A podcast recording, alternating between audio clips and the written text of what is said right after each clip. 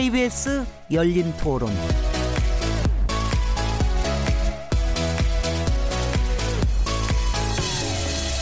안녕하세요. 묻는다, 듣는다, 통한다. KBS 열린 토론 진행자 시민 김진혜입니다.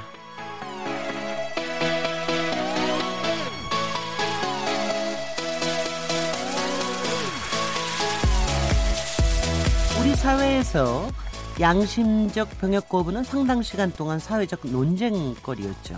하지만 지난 6월 헌법재판소의 판결에 이어서 지난 11월 대법원의 판결로 법적인 논란은 일단 종지부를 찍게 됐습니다. 헌재가 2020년 1월부터 대체 복무제를 시행하라고 결정했기 때문에 구체적 방안을 마련하는 것이 우리 사회가 직면한 새로운 과제인데요. 그러나 기간과 복무 형태 등을 둘러싸고 형평성과 징벌적 문제 등이 지적되면서 2라운드 논쟁이 아주 뜨겁게 이어지고 있습니다. 해서 오늘 KBS 열린 토론에서는 대체 복무제 어떻게 도입해야 할까라는 주제로 토론해 보겠습니다. 12월 19일 KBS 열린 토론 지금 시작합니다.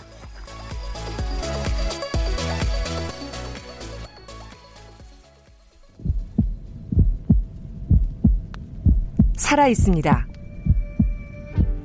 토론이 살아 있습니다. 살아있는 토론, KBS 열린 토론. 토론은 라디오가 진짜입니다. 진짜 토론, KBS 열린 토론.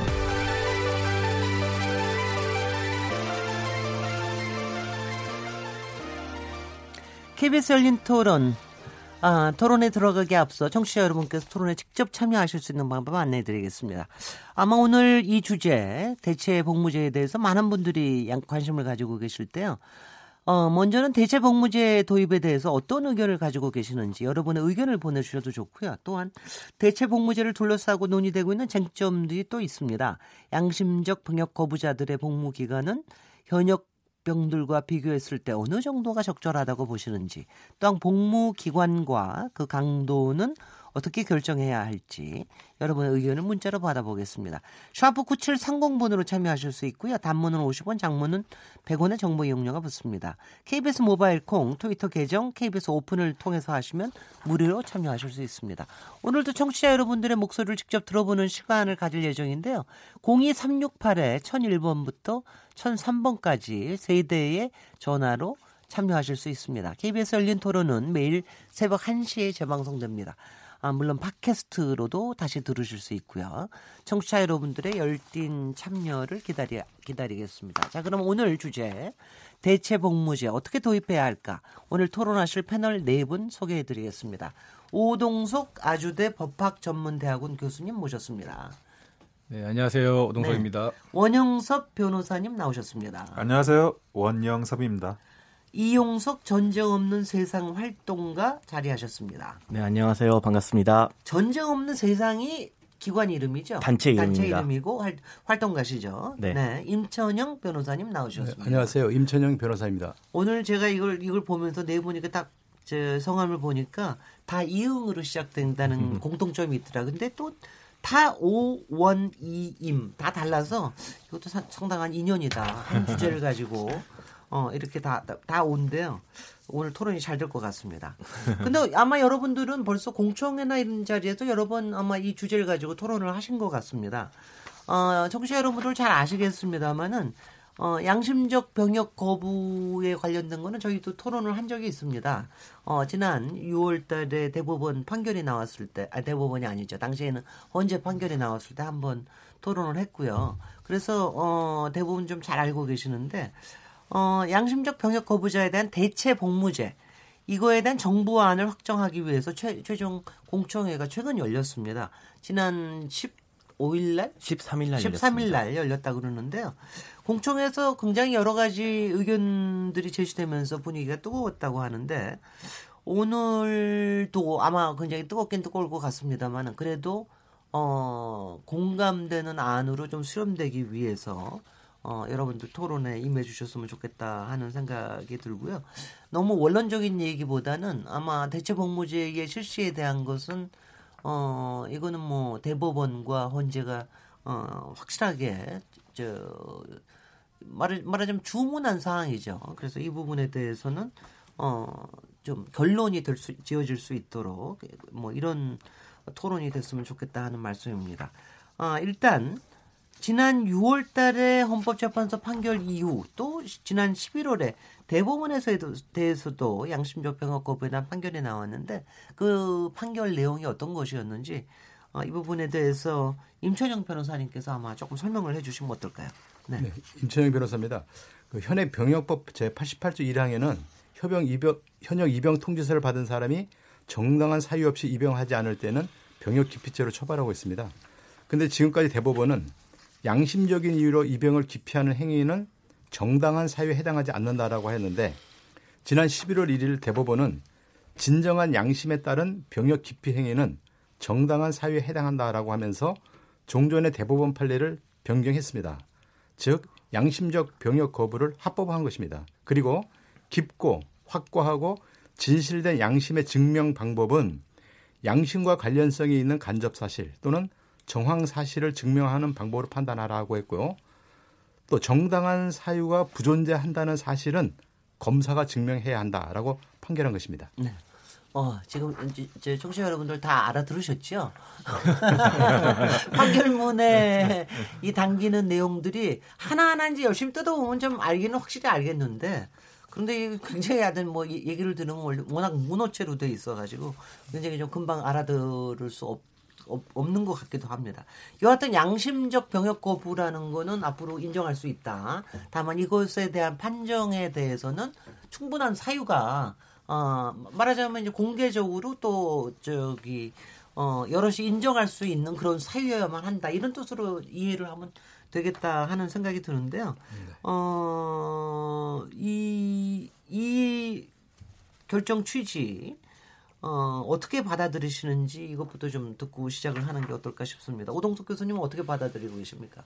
예. 그 사실 이제 이 문제가 법적으로 문제가 된 것은 2002년에 그 당시 남부지방법원 판사였던 박시환 판사가 어, 위헌 심판을 청구했었고요. 2004년에 헌법재판소가 합헌으로 얘기를 했습니다. 그런데 헌법재판소는 합헌이라고 하면서 뭐또 뭐라고 얘기를 했냐면 입법부가 그러니까 국회에서 병역 거부자들의 양심을 보호할 수 있는 이런 해결책을 찾아라 이렇게 얘기를 했던 거고요. 2007년에는 국방부도 대체복무 추진 방침을 밝힌 겁니다. 그런데 네. 정권이 바뀌면서 이게 이제 국방부 입장이 바뀌게 된 거거든요. 네. 어, 그렇게 보면 어, 상당히 오래 전에 이미 해결했어야 될 문제를 결국은 어, 해결하지 못하고 이 문제를 질질 끌다가 결국은 이것이 헌법재판소도 그리고 대법원도 이제는 더 이상 이것을 외면할 수 없다라고 하는 측면에서 어, 결국 기존의 판례를 변경한 것이라고 볼 수 있겠고요. 네. 아까 우리 변호사님께서 설명해 주신 거는 이제 대법원 판결이었는데요. 대법원 네. 판결의 전제는 뭐였냐면 헌법에서 기본권이라고 하는 것은 최대한 실현될 수 있어야 된다. 그런데 아까 말씀하셨던 대로 정당한 사유 중에 양심상의 이유로 병역을 거부하는 것을 인정하지 않았기 때문에 이걸 네. 인정해야 된다는 입장을 대법원은 이제 편 거고요. 네. 그 전에 헌재는 뭐냐면 병역을 이해하는 여러 가지 방법들이 있는 겁니다. 근데 그 중에서 왜 유독 모든 병역의 의무는 군사훈련을 수반해야 되느냐? 네. 군사훈련을 수반하지 않는 병역의 의무 이것들을 이행할 수 있는 방법을 입법자가 입법하지 않았다. 음. 이게 이제 헌법에 맞지 않기 때문에 입법자로 하여금 언제 언제까지 이러한 법을 마련해라. 즉 군사적 훈련을 받지 않고 병역의 의무를 이행할 수 있는 방법을 마련해라라고 네. 이제 입법자에게 이제 명령을 이제 내린 거죠. 입법자가 원래는 알아서 했어야 될 문제인데 네. 그걸 해결을 안 하니까 인권이라는 관점에서 헌법재판소와 대법원이 나섰다 이렇게 네. 이해할 수 있다고 봅니다. 네. 근데 이번에 네. 대법원 판결 같은 경우에는 아예 여호와의 증인에 대한 병역 거부를 정당하다고 하면서 무죄를 선언했다는데 좀 의미가 있는 것 같은데 어떻게 보고 계십니까? 네, 원영섭 변호사님. 예, 예. 네. 저기 그 이 양심적 병역 거부를 인정하는 것을 그러니까 헌법재판소가 위헌 판결을 내려가지고 강제로 입법화시키는 거는 전 세계적으로 사실은 유례가 없는 일입니다. 이게 무슨 말이냐면 그 법을 만드는 거 입법부가 하는 겁니다. 세계적으로도 헌법에 조항이 있거나 입법부가 국회에서 입법을 해가지고 조항을 만드는 겁니다. 이런 식으로 해가지고 양심적 병역 거부가 세계적으로도 실시가 되고 있는데 사실 헌법재판소가 입법 행위를 한 겁니다. 그리고 판례를 그 정당한 이유를 가지고 굉장히 적극적으로 해석을 해서 대법원 역시도 사실상 입법 행위를 한 건데 이거는 우리가 양심적 병역 거부를 이 그 대법원에서의 무죄 유무죄의 판결과 그리고 헌법재판소의 위헌 합헌 판결로 계속 이렇게 그 끌고 오다 보니까 당연히 이걸 이렇게 판단해야 된다라고 생각을 하는 좀 관성이 있는데요. 사실은 그 입법부에서 판결을 하- 입법부에서 입법을 하지 않는 거 이거는 사회적 합의가 없이 제도가 진행되고 있다는 그 부분은 지금까지도 아주 디테일한 갈등을 그 계속 내포하고 있는 그런 상황으로 만들어집니다. 아 조금만 그거 좀 이해할 수 있도록 예. 해주시면은요. 입 법을 하- 전법재판소하고 대법이 입법을 했다는 게 무슨 뜻인지 자. 헌법재판소가 대체 복무제가 마련되지 않은 병역법은 그냥 헌법에 합치하지 않는다 이렇게 얘기하지 않았습니까? 그 헌법에- 그게 왜 입법이죠? 헌법의 불합, 헌법 불합치 그 조항이 뭐냐면 그냥 단순히 위헌을 하는 게 아니라 반드시 만들어라라는 그 이 법을 만들어라라는 명령을 한 겁니다. 그 며- 법을 만들어라는 명령을 한다는 거는 결국에는 입법을 직접 강제 가지고 하는 부분이죠. 근데 우리가 그 헌법재판소의 역할이 뭐가 돼야 되느냐 하는 부분인데 그 헌법재판소는 민주적 정당성이 굉장히 약한 조직이에요. 우리가 법을 만들라고 권한을 민주적으로 부여한 그 기관은 국회입니다. 근데 국회가 아니라 민주적 정당성이 아주 약한 헌법재판소가 오히려 도리어 민주적 정당성이 강한 그 국회를 오히려 구속을 하는 건데 이거는 체계적으로는 사실 굉장히 맞지 않고요. 또 한 가지 더 말씀드리면 이 부분에 대해서는 기존의 정치인들도 좀 반성을 해야 될 부분이 있습니다. 근데 조금 예. 아니 조금 얘- 얘기를 듣다 보면은요. 예. 조금 좀 청취자들도 혼돈이 있을 것 같아서 예. 입법을 명령을 했다라는 게 무슨 뜻인지를 제가 잘 저도 잘 모르겠어서 그러니까 이거는 대체복무제가 있어야 이 예. 법안으로서 저 헌법에 저 일치한다. 그러니까 이렇게 합치하지 않은 부분을 이제 교정을 했으면 좋겠다라고 얘기를 표명을 한 것뿐이지 명령을 실제로 한 거는 아니죠. 그 명령을 지키지 않으면 안 되는 상황입니다. 지금 아니, 기속력 때문에. 네네. 예. 그, 아니, 그, 근데 그걸 갖다가 명령이라는 예. 표현을 하시니까. 근데 이 문제를 네네. 그 사실은. 말씀하신 네. 취지는 그렇게 되면 결국 헌법재판소를 부인하는 결과가 돼버거든요. 돼버리거든요. 그러니까 이렇게 네. 얘기를 하면 안 될 거라 생각하고 아까 말씀하셨던 구체 논의를 해야 되는데요. 네. 헌법재판소는 사실은 그 입법부의 다수결에 의해서 보호가 인권이 보호가 되지 못할 때 네. 일정 부분은 헌법에 맞지 않는다라고 하는 내용을 통해서 어느 정도는 입법을 해야 된, 된다라고 얘기할 수 있는 부분이 분명히 있는 거죠. 우리 헌법이 그렇죠. 헌법재판소를 택한 이유는 그것이었던 거죠. 그래서 예를 네. 들면 수도 이전에 관한 법률에 대해서도 헌법재판소는 그건 헌법에 맞지 않는다라고 해서 뭐 무효로 만든 바가 있고요. 네. 또 여러 가지 뭐 사전 심의제도 관련해서도 등급 분류제를 한다라고 하면 헌법에 합치될 것이라는 얘기도 했던 거고요. 그러니까 다양한 방식으로 입법자의 민족인 정당성을 존중하지만 그럼에도 불구, 불구 하고 헌법에서 보장하고 있는 인권을 보장하기 위해서 불가피한 경우에 있어서는 입법자로 하여금 그런데 여전히 어그 사회께서 말씀하셨던 대로 헌법에 맞지 않으니까 맞는 부분을 보완하라고 했지 네. 구체적으로 어떤 내용을 제시는 할 수는 없는 거죠. 그거야말로 알겠습니다. 입법권에 대한 침해인 네, 거죠. 아니 제가 명령이라는 말에 제가 좀, 네, 조금 저기, 깜짝 예, 놀랐습니다. 조금 조금 여기서 먼저 얘기를 네. 좀 하시고요. 이용석 활동가님 어떻게 생각하십니까? 네. 판결 취지 판결에 대해서. 네. 뭐 법적인 부분은 저 말고 다들 법률가 네, 네. 때문에 네. 다잘 얘기를 해주실 거라 저는 뭐 그 법적인 내용보다는 그런 측면을 좀좀 인상 깊게 봤는데 원현석 변호사님이 말씀하신 것처럼 국회랑 정부가 사실은 직무유기를 했던 부분이라고 생각하고요. 국회와 정부가 나서서 국방부나 국회가 먼저 이거를 정치적으로 해결했어야 되는 문제입니다. 다만 그 직무유기에 대해서 어, 헌법재판소와 대법원이 어, 오동석 선생님이 말씀하신 것처럼 기본권인 인권을 지키기 위한 결정을 내렸다고 보고요. 사실 저희 같은 사람들은 이제 사회교과서에서 사법부가 민주주의의 최후의 보루, 인권의 최후의 보루라고 배우지만 현실에서 우리가 마주하는 사법부는 그렇지 않은 모습이 많습니다. 요즘 뭐 대법원의 국정 뭐 그런 일들도 그렇고 근데 이번 사건들에서는 정말로 교과서에 나오는 사법부의 본래적인 존재 의미를 좀 확인시켜 준 게 아닌가. 양심의 자유라는 모든 국민의 기본권을 헌법재판소와 대법원이 우리 사회에 확인시켜 준 게 아닌가. 네, 그렇게 생각합니다. 예, 예.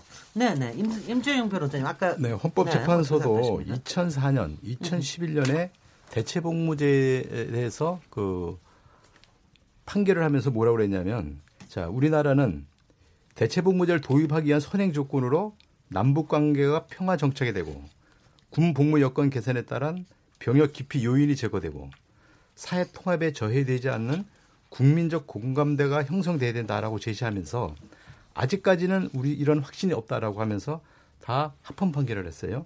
그래서 2018년 약 7년 뒤인데 여기에 대한 선행 조건이 얼마나 달라졌는지에 대한 깊은 성찰 없이 저는 위헌 판결을 했다고 보고 있고요.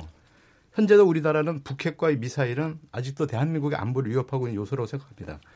이번 판결은 국민의 정서와는 동떨어진 대법원 판결과 헌법재판소 결정이라 보고 있고요.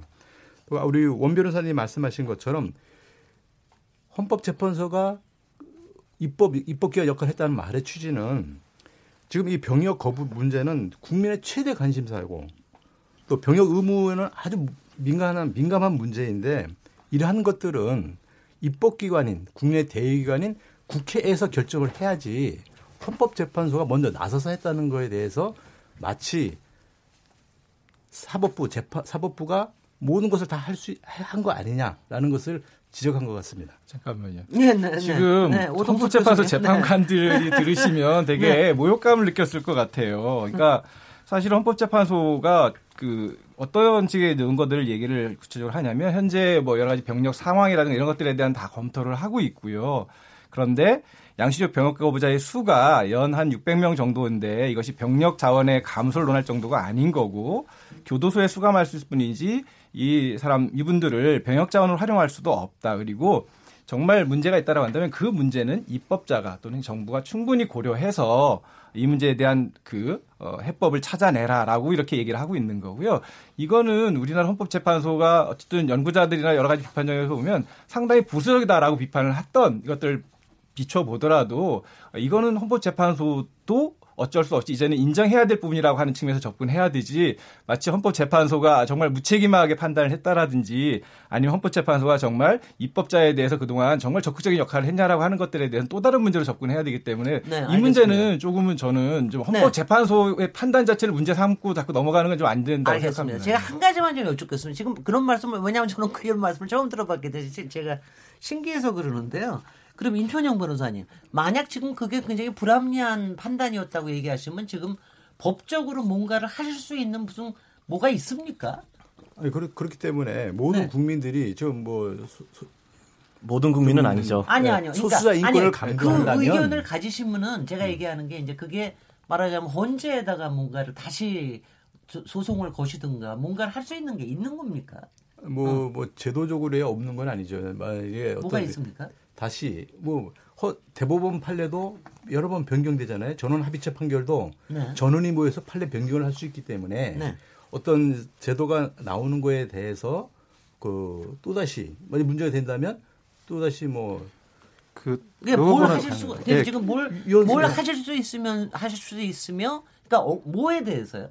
뭐에 대해서 위헌 소송을 하실 수가 있는 겁니까? 이 판결에 대해서 위헌 소송을 하실 수가 있는 겁니까? 아니요 이, 이 판결이 났으니까 네. 이제 대체 복무제 법안이 이제 이제 후속 조치잖아요. 어차피 뭐 현실에 올해 12월 이- 내년 12, 그 12월까지 안 하면 대체복무 도입 안 하면 병역법 자체가 병무행에 엄청난 지장이 오기 때문에 네. 어떤 대체복무법이 만들어졌을 때 그 그것에 대해서 또 알겠습니다. 이, 이 문제 아니, 제가- 알겠습니다. 그러면은요. 제가 요, 좀- 부- 요 예. 부분에 대해서는 요 부분에 대한 사안이 아니 왜냐하면 제가 이거는 이제 좀 별도의 사안이기 때문에 그러시, 그러시면 그거는 대체 복무제가 결정이 됐을 때 그 법안이 만들어졌을 때 그 법안이 헌재나 대법원의 판결의 취지와 어긋났다고 생각했을 때는 다시 위헌 소송을 걸 수도 있다. 이런 말씀으로 제가 알아들으면 되겠습니까? 청취자 아니 분 제가. 그, 그 부분을 조금 보완해서 조금 설명을 오늘 드리고 오늘 저 법적인 인사가 세 분이나 계셔서 아니, 오늘 예. 원 변호사님 네 예, 보완하십시오. 예. 제가 네. 제가 지금 말씀드리면 우리나라 헌법재판소법 48조 1항이 그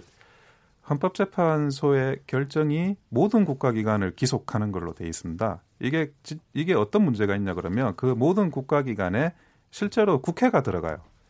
그러니까 한번 위헌을 위헌 판결을 받게 되면 그 위헌 판결이 세상의 인식이 변하고 사고방식이 변해서 다시 어찌 보면 합헌이 될 수 있는 가능성이 있는 법률이 다시 제정이 못 되게 하는 그런 이제 맹점이 있습니다. 이게 약간 굉장히 기형적인 건데 근데 그 왜냐하면 다시 한 번 말씀드리지만 민주적 정당성이 약한 헌법재판소가 국회를 제안을 하고 있는데 요 관련해 가지고 그, 그 48조 1항을 개정해서 다시 그 예를 들어 뭐 어, 양심적 병역 거부를 해서는 안 된다라는 법률 그런 것도 다시 입법을 시킬 수 있고 그 입법에 대해서 뭐 다시 또 위헌 심판을 받을 수 있을지 모를지언정 그 개정을 입법으로 하게 되면 다시 이 문제를 돌이킬 수 있다라는 겁니다. 제가 또 제, 가 왜냐하면 오늘 법조인이 많으셔서 그런지 아니 오늘 나오신 법조인이 특별한 말씀을 주셔서 제가 그게 귀에 좀 어색해서 그런지 모르겠는데 헌재가 민주적 정당성이 없다는 말씀이 무슨 헌재가- 말씀이십니까? 헌재가 그 투표로 뽑,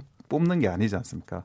네. 예, 예. 아, 저는 무슨 뜻인가 했어요. 그래서 예, 예. 야 이게 법적이지 않다라는 뜻인가 이런 얘기를 했고요. 그다음에 제가 또 한 가지 저거 하고 싶은 거는요. 그러면은 지금 말씀하시는 거는 앞으로 헌재에 대한 규정을 완전히 바꿔서 개헌을 하지 않는 한은 바꿀 수가 없는 거 아닙니까? 아니요, 개헌이 아니고요. 그거는 법률의 사항입니다. 네. 뭐, 그러니까 무슨 법률에 대한 헌법재판소법. 헌법재판소 네, 법에 48조 대한 1항 1항 사항입니다. 그래서 그 헌법재판소법을 국회에서 바꾸면 네. 그걸 가지고 다시 그이 양심적 병역 거부를 돌려놓을 수. 있습니다. 그러면 예. 지금 이제 그 그거를 바꾸는 것에 대한 거를 또 나름대로는 활동을 하시겠군요. 어 저는 뭐 제 소신은 양심적 병역 거부를 반대하는 입장이라서 뭐 제가 기회가 되면 그 활동을 계속할 생각입니다. 네. 아니 아니 그러니까 헌법재판소법을 바꾸더라도 그리고 이것도 소급 적용은 안 되는 거 아니겠어요? 그 형사처벌을 소급해가지고 하는 문제는 뭐 그 입법 과정에서 이제 뭐 다시 한번 생각을 네. 해봐야 될 부분이라고 지금. 처음부터 상당히 어려운 과제를 주셔서 이게 저기 토론이 조금 앞으로 안 나가는데요. 어 조금 이제 몇 개 저기 일단은 제가 뭐 이렇게 얘기하겠습니다. 지금 두 분께서는 아예 헌재의 기능 자체에 대해서 의구심을 가지고 계시기 때문에 어 이게 잘 진전이 되지 않을지는 모르지만 일단은 저희의 전제는 어, 헌재의 판결대로 내년까지 정부로서는 대체 복무제에 대한 이런 걸 뭔가 만들어야 되고 이거는 국회의 입법 사안이기 때문에 그 부분에 좀 어, 합의안을 도출해 나간다는 이런 쪽으로 생각을 하고 하는 것으로 보겠습니다. 근데 여기서 얘기하는 게 법원에서 얘기하는 양심이나 신념의 판단 기준을 어떻게 가려내야 되느냐 이게 어떻게 가려낸다는 겁니까? 이 부분에 대해서는 활동가 이용석 활동가님부터 얘기를 하시죠.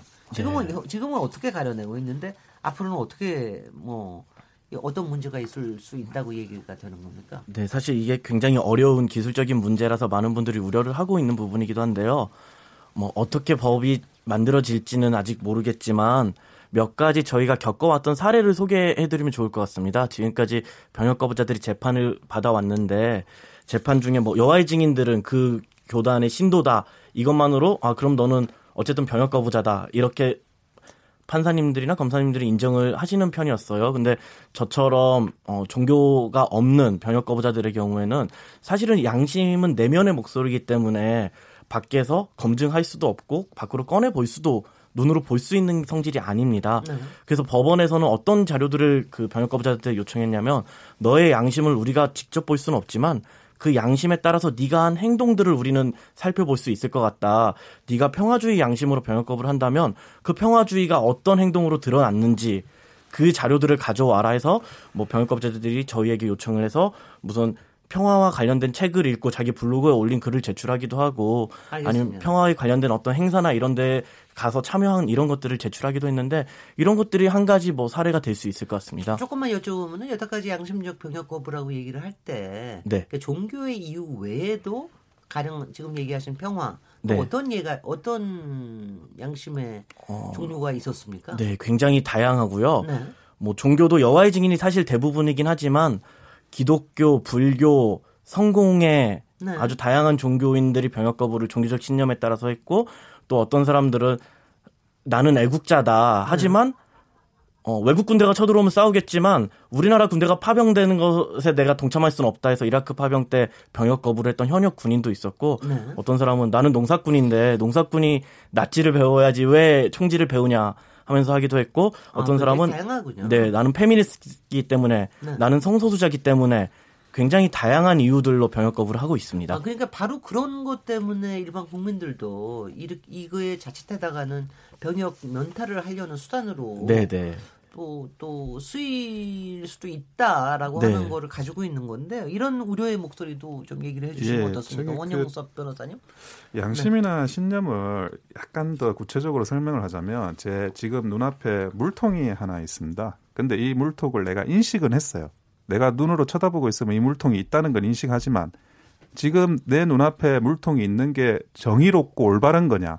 이거는 인식에서 더 나가는 겁니다. 윤리적인 판단, 어, 정의로우냐 아니냐에 대한 판단을 하는 건데 이것을 안다는 거는 사실은 저는 불가능하다고 생각을 합니다. 이 부분을 안다는 거는 저는 뭐 그 이 마음속을 들여다보겠다는데 그 그것은 사실은 굉장히 불가능하다라는 판단을 할 수밖에 없고 근데 현 근데, 현실에서 근데요. 현실에서 이제 양심적 병역 거부를 인정하는 수단은 어떻게 되는 거냐면 네. 형사처벌을 감수하지 않습니까? 그 형사처벌이라는 굉장한 페널티를 감수하면서 그 내가 아그 양심적으로 병역 거부를 하겠다. 만약 그렇다면 아 이 사람은 정말 양심적으로 병역 거부를 하겠다라는 강렬한 그런 어 윤리적인 그런 내면의 목소리가 있구나. 이렇게 그 페널티의 크기로 추정을 하는 식으로 알겠습니다. 진행이 되고 있습니다. 아, 그건 예. 알겠습니다. 그러나 그럼에도 불구하고 외국의 경우에도 이 양심적 병역 거부에 대한 부분을 인정하고 대체복무제를 인정하는 데가 있어서 그런 경우에는 어떤 식으로 판정을 합니까? 되게.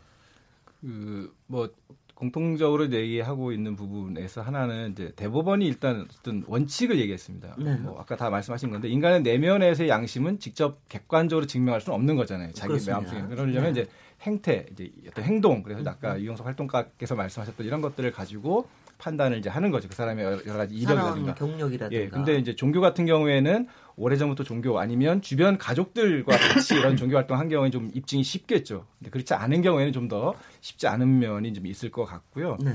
그리고 지금 말씀하셨던 것처럼 이거는 객관적인 진리의 문제가 아니라 각자가 가지고 있는 가치 판단의 문제인 거죠. 그러니까 예를 들면 저는 어쨌든 지금 당장 어쨌든 어떤 생수를 먹어야 되는 사람에게 일정 정도 어쩔 수 없다는 이유로 자꾸 이제 다른 제가 먹어서는 안 되는 이런 이제 음료를 제공한다라고 한다면 이런 것들에 대한 문제이기 때문에 저는 그거에 대해서 거부를 한다는 이런 의미에서 접근을 할 수 있는 것이어서 어쨌든 거기에 이제 다양한 그 자기 신념에 따라서 또는 뭐 신념은 좀 강한 의미겠고요. 신념 정도는 아니라고 하더라도 다른 사람은 이해할 수 없지만 그 당사자에게는 정말 중요한 문제라고 한다면 그런 부분들을 우리 헌법이 이미 각 개인들에게 그런 어, 판단의 권리 이런 것들을 주었기 때문에 이제 그런 것들을 확인하는 의미에서 이렇게 이제 하는 거죠. 문- 문제는 이제 이거를 어떻게 무슨 객관적인 기준으로 만들어 놓기 놓는다는 게 쉽지가 않고 개별 개별 개인에 대해서 그 사례에 따라서 판단을 해야 되는 겁니까?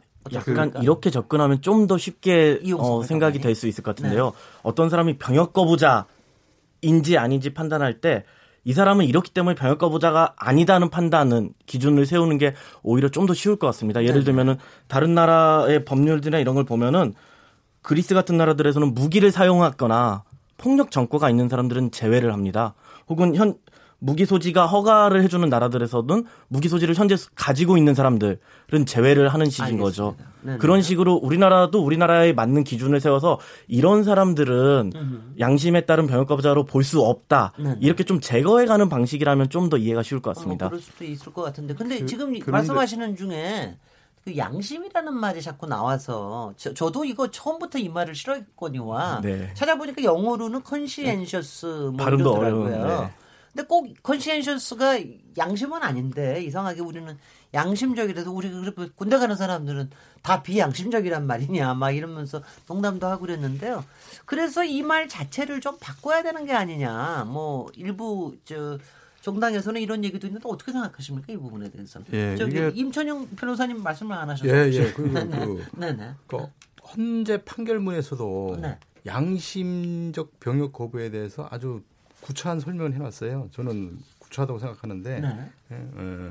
자, 그 양심의 양심적 병역 거부는 당사자 양심에 따른 혹은 양심을 이유로 한 병역 거부를 가리키는 것뿐이지 병역 거부가 도덕적이고 어, 도덕적이거나 정당하다는 의미가 아니다라고 판시를 했는데 알겠습니다. 자, 현재 우리나라에서 이 양심적 병역 거부를 쓰는 것에 대해서 많은 사람들이 거부감을 가지고 있어요. 네. 그리고 또 이런 지적 에 대해서도 국회의원들도 많이 지적이 있었고 네. 또 입법적으로 정의된 바가 없습니다. 예. 그렇기 때문에 이번 기회에 고쳐야 될 것 같습니다. 네. 국민이 오해할 수 있는 용어라면 음흠. 당연히 변경하는 게 타당하다고 저도 생각합니다. 저도 저도 요번에 만약 입법이 되면은 그거는 좀 저 어휘 정, 정의를 좀 하는 게 필요하지 않나 그런 것도 혹시 공청회에서 얘기가 좀 됐습니까? 예, 어떻습니까? 그 부분에 네네. 대해서도 이 말씀을 드리면. 그 네. 여기서 말하는 양심이 헌법에 말하는 양심의 자유할 때 그 양심이 맞아요. 근데 그 이것은 이제 나의 개인적인 주관적인 올바름을 이야기하거든요. 그런데 우리가 일반적으로 양심 있는 사람이다라고 이야기를 할 때는 통례적으로 객관적으로 누가 봐도 뭐 괜찮은 사람 이런 걸 통칭을 하는 겁니다. 그러니까 주관적 양심이냐 객관적 양심이냐가 다른데 이거를 그 주관적 양심이라고 표현하는 것도 이야기가 굉장히 어렵고 저는 이제 내적인 선택에 의한 양 그 병역 거부라든지 아니면 신념적 병역 거부라든지 이렇게 좀 표현을 바꿔놔야 이게 받아들이지. 저도 저도 저 지금 말씀하시는 것 중에 신념적이라는 말은 굉장히 좀 와닿는군요 귀에. 내적인 그런 거면 또 내적인 게 뭔가 될것 같고요. 예. 신념적 같은 거는 좀 귀에 와닿는데 어떻게 생각하십니까? 우리 헌법이 이제 양심이라는 네. 말을 쓰고 있고요. 네. 헌법재판소가 해석을 할 때도 이제 신념이 좀 더 강한 의미를 가지는 건 네, 네. 맞지만. 헌법이 보장하고 있는 양심의 의미는 이게 우리가 병역 거부와 연관지어서 양심이라는 걸 보고 있기 때문에 이게 좀 강한 의미들을 점점 요구하게 되는 건데요. 헌법에서 네. 말하는 양심의 자유는 어쨌든 그것이 모든 사람에게 모든 양심적인 판단이 음흠. 공익적인 것과 다 연결되어 있는 건 아니잖아요. 네. 그래서 헌법에서 개인들에게 맡겨놓은 이제 개념들이 있는데 이제 종교가 뭐냐, 음흠. 예술이 뭐냐, 양심이 뭐냐라고 하는 거거든요. 그러니까는 음. 국가가 간섭할 수 없는 개인의 자유를 전제로 해서 아까 네. 우리 이용석 활동가 얘기한 대로 종교의 자유를 주장하면서 예를 들면 사기를 친다 이런 경우에 이제 약간의 제약이 가능하겠죠. 아니면 예술의 자유를 주장하면서 외설 뭐 이런 것들을 하는 경우에 이제 제약이 가능하지만 네. 기본적으로 예술이 뭐냐 아니면 종교가 뭐냐 양심이 뭐냐라고 하는 것은 법으로 내지는 국가가 함부로 재단해서는 안 된다라고 하는 의미에서 말씀을 하는 거기 때문에 맞습니다. 사실은 일상적인 용어의 어떤 오해를 사실 풀어주는 게 필요한 거죠. 그래서 네. 우리 헌법재판소도 이미 그렇게 얘기를 하고 있습니다. 어, 병역의 의무를 이해하는 것이 비양심적인 것이 아니라 네. 그것은 군대를 가는 사람이 자기의 가치 판단에 의거해서 나는 설령 그것이 어, 내가 군사적 훈련을 받는 것이긴 하지만 내가 지향하고 내가 지키고자 하는 어, 민주공화국이라는 가치를 위해서 어, 나는 군복무를 이해한다라고 하는 나름대로 양심적인 가치 판단에 의한 것이니까 그러니까 두 개의 서로 다른 가치 판단이 양립할 수 있는 거고 그 각각의 다양성이라고 하는 것들을 우리가 존중해 주는 것이 네. 대법원이 강조하는 것처럼 어, 자유민주주의의 핵심적인 원리라고 이렇게 볼 수 있는 네, 거죠. 저희가 네. 일부 토론이요. 네. 지금 굉장히 이게 법적이고 개념적이고 철학적이고 윤리적인 이런 수준까지 이르렀는데 청취자 여러분들 양해해 주시고요. 저희가 이거를 얘기하려면 이 과정을 통과하지 않을, 않을 안을 내 않을 수가 없기 때문에 토론했다고 네. 봐주시고요. 제가 어, 그러면 어, 여기서 어, 요 토론은 여기서 마무리하고 저희가 앞으로 가야 될 게 굉장히 많기 때문에 잠시 쉬었다가 본격적으로 쟁점이 되는 부분들과 부분들을 중심으로 토론을 이어가 보도록 하겠습니다. 지금 여러분께서는 KBS 열린 토론 시민 김진애와 함께하고 계십니다.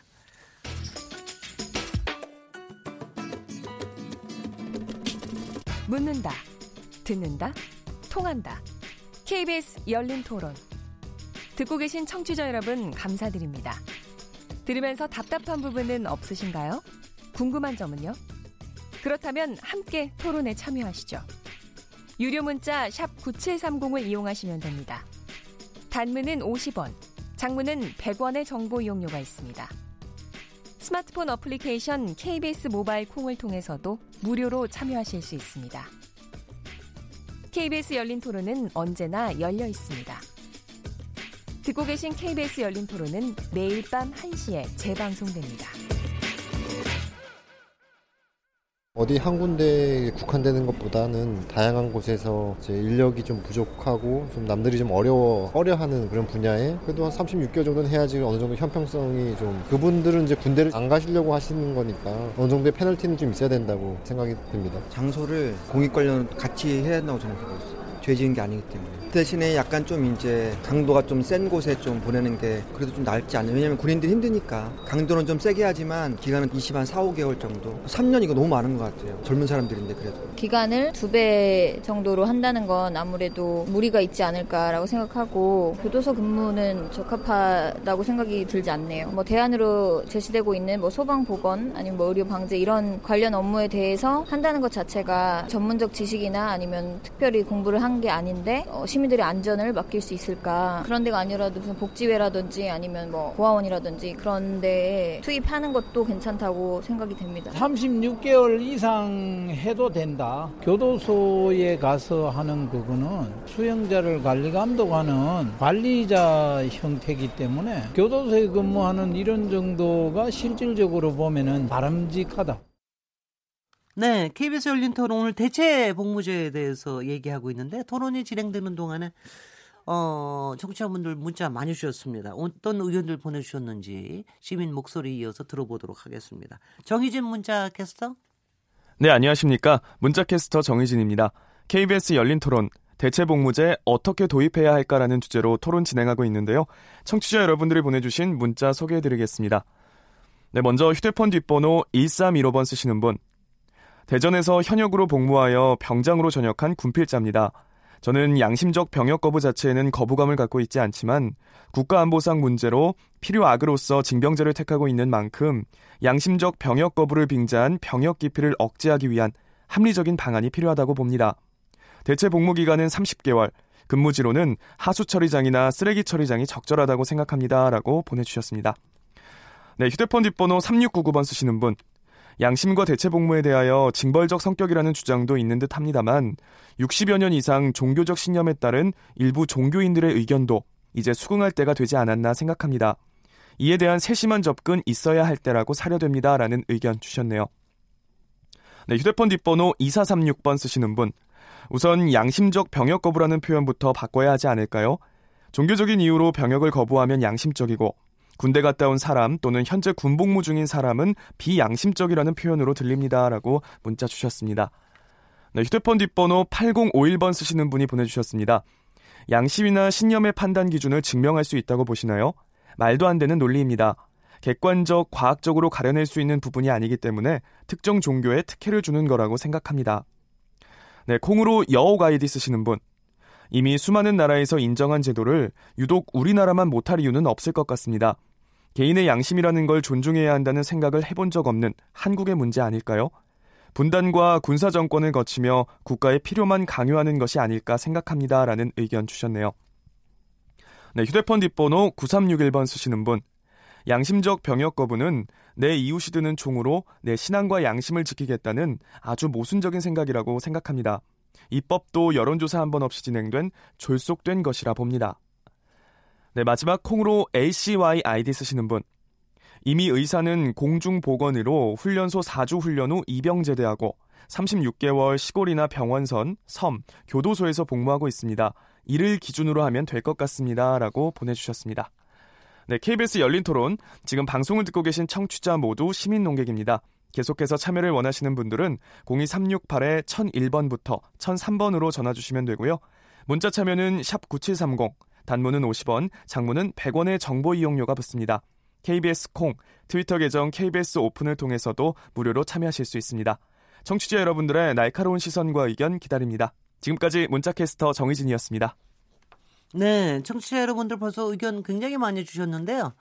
어, 여러 종류의 의견이 아주 구체적으로 대체 복무제에 대한 어, 부분을 지적하시는 분들도 있고 아닌 아닌 게 아니라 지금 양심이라는 문제가 아니라 조금 좀 다른 쪽으로 저는 저는 저한테는 굉장히 이 우리도 신념이 무엇인가라는 거를 좀 질문을 하며 살아야 될 때가 되지 않았나라고 하는 거가 제가 평소에 조금 가슴이 좀 뜨끔했습니다. 한 번도 그런 거 그런 거 묻지 않고 살아 살아왔던 게 아닌가 하는 뭐 이런 생각 생각도 해봤는데요.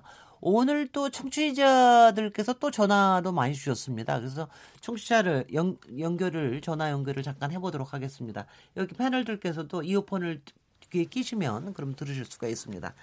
안녕하세요. 네, 안녕하세요. 안녕하세요. 어디 사신 누, 누구십니까? 네, 서울 사는 이라고 합니다. 네네. 이 아, 선생님. 네. 네. 저는 이제 양심적 병역 경무는 뭐 있을 수 있다고 생각하는데요. 네. 이번에 사태를 보면서 놀랬던 점이 그 대체 복무 기간을 이제 36개월을 이제 이야기를 하면서 이게 징벌적 어 기간이다 이런 얘기를 하셨어요.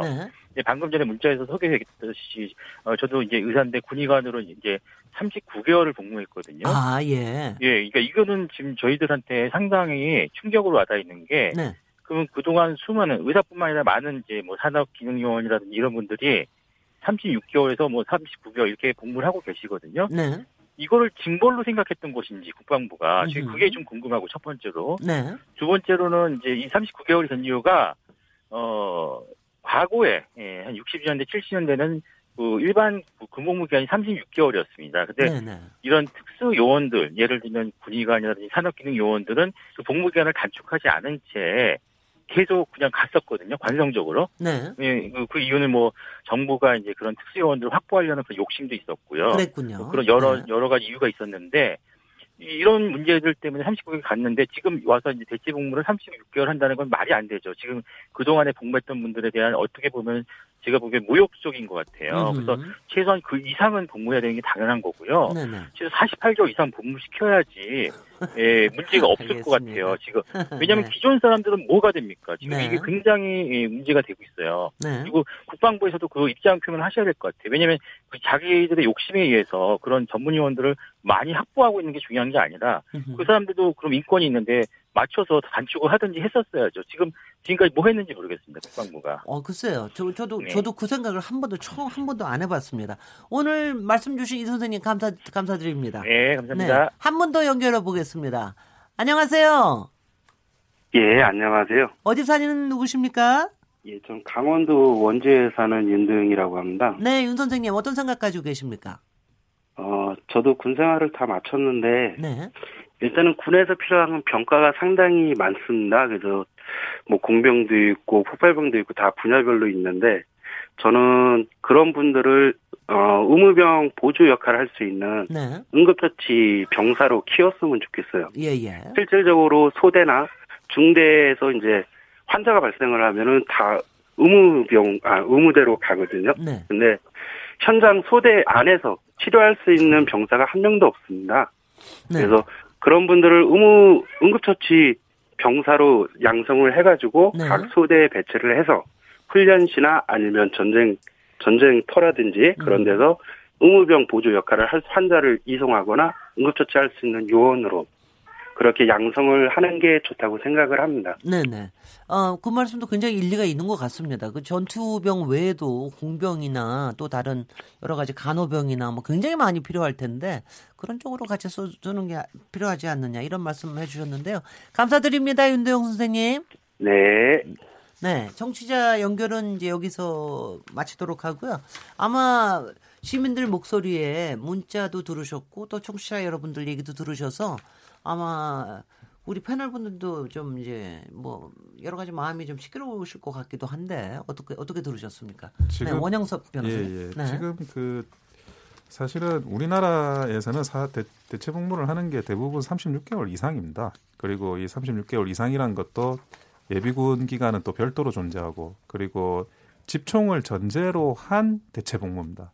그러니까 전시에 동원이 되는 거죠. 그런데 지금 36개월이 징벌적이다 이야기를 하시는 건데 사실 이 기준은 우리나라의 상황을 고려한 게 아니고 유엔의 공고 기준을 지금 따르고 이- 인용하고 있는 겁니다. 그러니까 네. 36개월이라는 그 다른 대체 복무자의 균형성은 사실 별로 고려하지 않은 상태로 지금 유엔의 기준에 따라 가지고. 이거를 징벌적이다라고 표현을 하는데 그럼 그럼 왜 36개월은 징벌적이고 35개월은 아니냐? 또 그런 기준도 사실 명확하지도 않아요. 유엔의 인권 기준이나 이런 것도 보면 예, 그런 것들에 대해서 이제 만연히 그, 그 축소만 이제 주장을 하는 건데 근데 한 가지 더 말씀드리고 싶은 거는 이 양심적 병역 거부의 대체 복무를 쉽게 하는 게 양심적 병역 거부자한테 좋은 게 아닙니다. 사실은 군 해피 수단으로 군 기피 수단으로 대체 복무가 사용되면 사용될수록 진정한 양심적 병역 거부자들이 피해를 입게 되는 저는 네. 그런 상황이라고 생각합니다. 예, 알겠습니다. 어떤 네. 생각하십니까? 일부, 이용석 활동가님? 일부에서 네. 너무 법적인 얘기만 해서 제가 별로 얘기할 음흠. 기회가 없었는데 네. 어 일단 방금 그 청취자분들의 의견을 저는 국방부가 좀 귀세 기울여 들어야 된다고 생각을 해요. 네. 뭐 국방부가 반성할 게 많다고 생각하고 군의관들이 왜 36개월을 긴 기간을 복무해야 되는지 글쎄요. 딴 그게 아니면. 줄여 들어야 되는 게 네. 맞거든요. 네. 저도 거기에 동의를 하고요. 저도 한 번도 그 생각 못 네. 해봤어요. 다만 우리가 이 대체 복무제 접근할 때 어, 지금 예전에 이렇게 힘들게 했기 때문에 대체 복무도 이렇게 힘들어야 돼.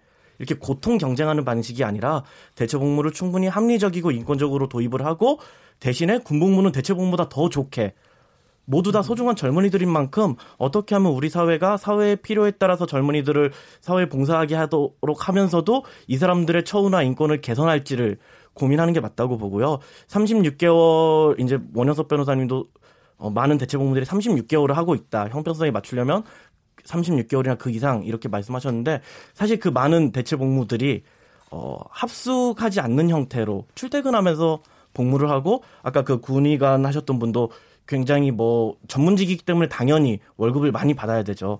저보다 더 많이 단체보다에서 활동한 저보다 많이 받으실 텐데 그런 형태로 하기 때문에 36개월 현역보다 길게 되고 있는 것으로 알고 있습니다. 그래서 네. 저희는 대체 복무가 어 현역보다 길게 도입하기 위해서는 그에 합당한 예를 들면 현역은 합숙 복무하는데 대체 복무는 합숙이 아니라 출퇴근 복무한다. 그럼 당연히 더 길게 해야죠. 그런 합리적이고 합당한 타당한 근거를 만들어야 되는데 그게 없는 채로 지금 36개월 국방부가 얘기하고 있는 것은 약간은 충분한 연구와 토론과 이런 게 준비되지 않은 채로 병역 거부자들에 대한 약간 안 좋은 감정들에 어 이렇게 올라타서 행정 편의주의적으로 결정하는 게 아닌가 생각합니다. 네 네 알겠습니다. 네 네 저기 저 임창현 변호사님. 네, 대- 대한민국의 네. 건강한 청년이라면 당연히 군복무를 해야죠. 지금 전화 통화에서도 보면 현역 복무자들의 사기와 병역 기피 수단으로 악용돼서는 안 되겠다. 저는 그렇게 받아들였어요. 그래서 대법원 헌재에서도 현역 복무와 대체 복무 사이에는 복무 난이도와 기간과 관련해서 형평성을 확보해서 병역 기피 요인을 제거하라고 강조를 했어요. 그래서 지금 단순하게 36개월만 이 기간만 가지고 따질 것이 아니라 복무 내용과 강도, 복무 형태를 함께 고려한 걸 가지고 판단을 해야지 단순히 기간이 36개월이만이냐 알겠습니다. 27개월이냐 그렇게 하는 건 좀 잘못했다고 생각합니다. 오동숙 교수님. 예, 네. 하나는 이게 군대를 안 갔다는 점은 어쨌든 결과론적으로 같은 거죠. 그렇지만 이유가 다른 거죠. 군대를 안 가기 위해서 이걸 활용하는 사람하고 자신의 평화적인 신념이나 양심상의 이유에 의해서 결과적으로 안 가게 된 거라니까 이거는 구별을 해서 우리는 마치 이것을 동급으로 하다 보니까 그에 대한 오해가 좀 생긴다라고 생각을 하고요. 아 근데 저는 조금 말씀을 들, 들으면서 제가 조금 혼동이 되는 게 왜 군대를 안 간다고 그러시는지 제가 야, 뭐 대체 복무를 하니까 분명 히 군대 갔다 오는 거 아닙니까? 근데 이제 독일 아 여기 갔다 예, 오고 예, 예. 나면 병역 완료가 되는 거 아닙니까? 대체 네, 복무를 그렇죠. 하고 나면 예, 예, 그렇죠. 예, 군필이 예, 되는 예, 거죠. 예, 예. 그러니까 이걸 이제 동일시할 수 없다는 거고요. 그래서 근데 사실 독일은 그래서 아니 근데 처음에는 군필이잖아요. 예, 대체 예. 복무를 하고 나면 거죠. 의무를 다한 다한 거잖아요. 사회적인 왜- 의미에서는 같은 거죠. 군대를 어, 네네. 갔다 오거나 대체 복무를 하거나. 네네. 네. 그, 그, 그렇게 되는 아니, 거죠. 예, 우리 헌법재판소는 그래서 국방의 의무라고 하는 것이 꼭 군사적 훈련을 통한 의무뿐만 아니라 아, 지금 아니다. 말씀하신 대로 네. 민간에서도 할수 있다라고 하는 의미에서 국방의 의무를 이행하게 되는 거고요. 네네. 오히려 독일은 처음에서 민간 대체 복무라는 말을 썼는데 대체라는 말을 아예 안 써요. 저는 민간 봉사라고 네. 하는 의미에서 그것들이 네. 혼동될 수 있으니까 그러니까 마치 이걸 군 생활과 자꾸 직접적으로 비교를 해야 돼- 하는데 네. 그건 아닌 거고요. 네. 또 하나는 저희 이제 아들도 두 달 전에 전역했거든요 현역으로. 네. 근데 어쨌든 그 이전보다는 훨씬 더 좋은 여건에서 군 생활을 한 거죠. 예, 그런 예. 것들이 예전만큼 뭐 이런, 이런 군 생활이 어려워야지만 사기가 올라가는데 군기가 잡힌다라고 하는 것 자체에 대한 좀 오해를 좀 풀었으면 좋겠다라고 하는 생각이고요. 네. 그리고 우리 헌법재판소가 얘기했듯이 중요한 것은 어, 제일 먼저 해야 될 것은 국가가 관리하는 공정한 사전 심사 절차하고 엄격한 사후 관리 절차. 이게 이제 먼저 전제를 해서 네네. 논의를 한 다음에 알겠습니다. 그다음에 지금 여기서는 이제 이 논의를 거죠. 끝이겠습니다. 요 이제 2부에서 저희가 그- 계속해서 더 자세하게 논의를 할 수 있으니까는요. 다만 이 얘기는 확실하게 저는 좀 들으면서도 저거 하는 게 그러니까 병력의 의무는 모든 대한민국의 뭐 남성이라면 뭐 다 지는 이제 국방의 의미를 근데 이게 병력의 의무라기보다는 국 방의 의무를 지는 거죠. 그다음에 병력이라고 하는 거는 군대를 갈 수도 있고 아니면 대체 복무를 해서 그 의무를 질 수도 있고 이런 개념으로 포괄적으로 봐야 되는 게 아닌가 뭐 이런 생각이 드는 게요. 왜냐하면 제가 여성으로서 제가 남성들한테 굉장히 많이 듣는 게 우리가 여성들은 병경의 의무를 안, 지, 안 지는 게 아니냐 그렇지 않습니다. 저희도 국방의 의무는 당연히 여성들도 국방의 의무를 지고 있거든요. 그래서 그런 점에서는 굉장히 좀 포괄적으로 국가의 국방에 이바지한다라는 뜻에 대해서 굉장히 좀 새롭게 좀 정의를 해야 되는 게 아닌가요? 뭐 이런 생각이 좀 들었습니다. 헌법재판소가 지금 사실께서 말씀하신 대로 네. 정리를 한 겁니다. 예, 아유 제가 아니, 헌법적 그- 아니 제가 헌법적인 아니고요. 제가- 제가, 제가 여기서. 아니 여기서 야, 좀 여기서는 얘기를. 여기서는 나중에 예. 이제 2부에서 좀 들, 저기 지- 저기 예. 짚으시도록 하고요. 어, 여기서 잠깐 저기 쉬었다가 토론을 이어갔으면 좋겠습니다. 지금 여러분께서는 KBS 열린 토론 시민 김진애와 함께 하고 계십니다.